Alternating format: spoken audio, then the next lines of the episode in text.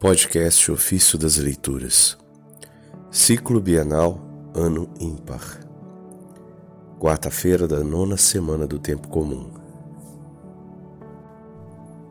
O maior prêmio será Deus, que é a essência do próprio mandamento. Dos discursos de São Leomagno, Papa.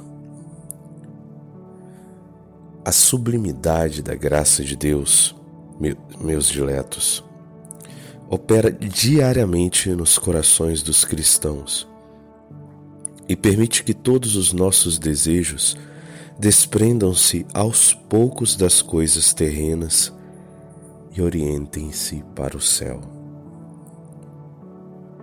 Também a vida terrena, contudo, é dirigida pela obra do Criador e amparada por sua providência.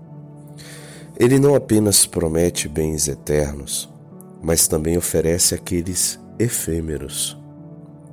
Então, assim como devemos dar graças a Deus pela esperança da felicidade eterna que nós buscamos através da fé e que nos faz pregustar o que Ele preparou, preparou para nós, da mesma forma, devemos agradecer e louvá-lo por todos os bens que nos oferece na sucessão das estações.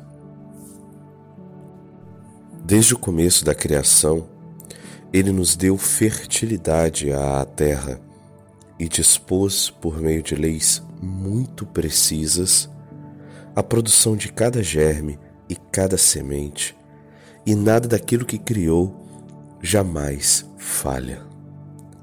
E tudo revela a proveitosa presença da obra do Criador.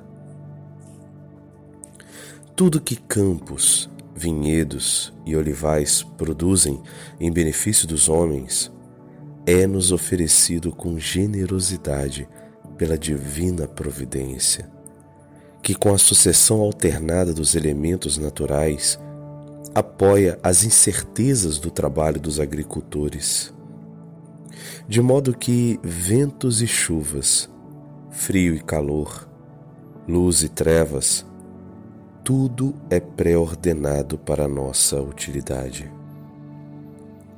A razão humana não seria suficiente para levar a cabo a sua obra se as normais semeaduras e irrigações não fossem incrementadas pela poderosa ação do Senhor. Então, é dever de caridade e de justiça que também nós ajudemos os outros com os mesmos dons que o Pai Celestial nos ofereceu, com tamanha misericórdia. Enorme é o número daqueles que não possuem campos, vinhedos e olivais. Devemos ir ao encontro deles tomando da abundância que o Senhor nos doou, de modo que também eles bendigam conosco o Senhor pela fecundidade da terra. E alegrando-nos com o fato de que, aos que a possuem, foi dado o que se tornou bem comum, também dos pobres e dos peregrinos. Abençoados e dignos de ser multiplicados são aqueles celeiros que saciam a fome dos pobres e dos necessitados, que aliviam as necessidades dos peregrinos e satisfazem os desejos dos enfermos. A justiça de Deus permite que todos eles se lamentem sob o peso de vários sofrimentos, para depois recompensar a paciência dos sofredores e a caridade de quem usou de misericórdia com eles, com eles. Os meios eficazes para obter o perdão dos pecados são precisamente a esmola e o jejum. E a oração elevada através de tais obras alcança imediatamente as orelhas divinas está escrito de fato: o homem liberal faz bem a si próprio. Isso está em Provérbios 11, 17.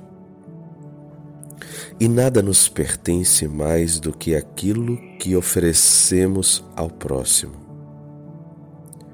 Os bens efêmeros que doamos aos necessitados entram no tesouro do céu. E o tesouro se acumula com tal caridade, o, o tesouro que se acumula com tal caridade não diminui, nem se perde sem motivo.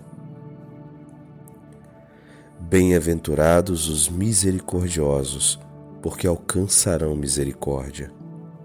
E o próprio Deus será o seu maior prêmio, Ele que é a essência do mandamento.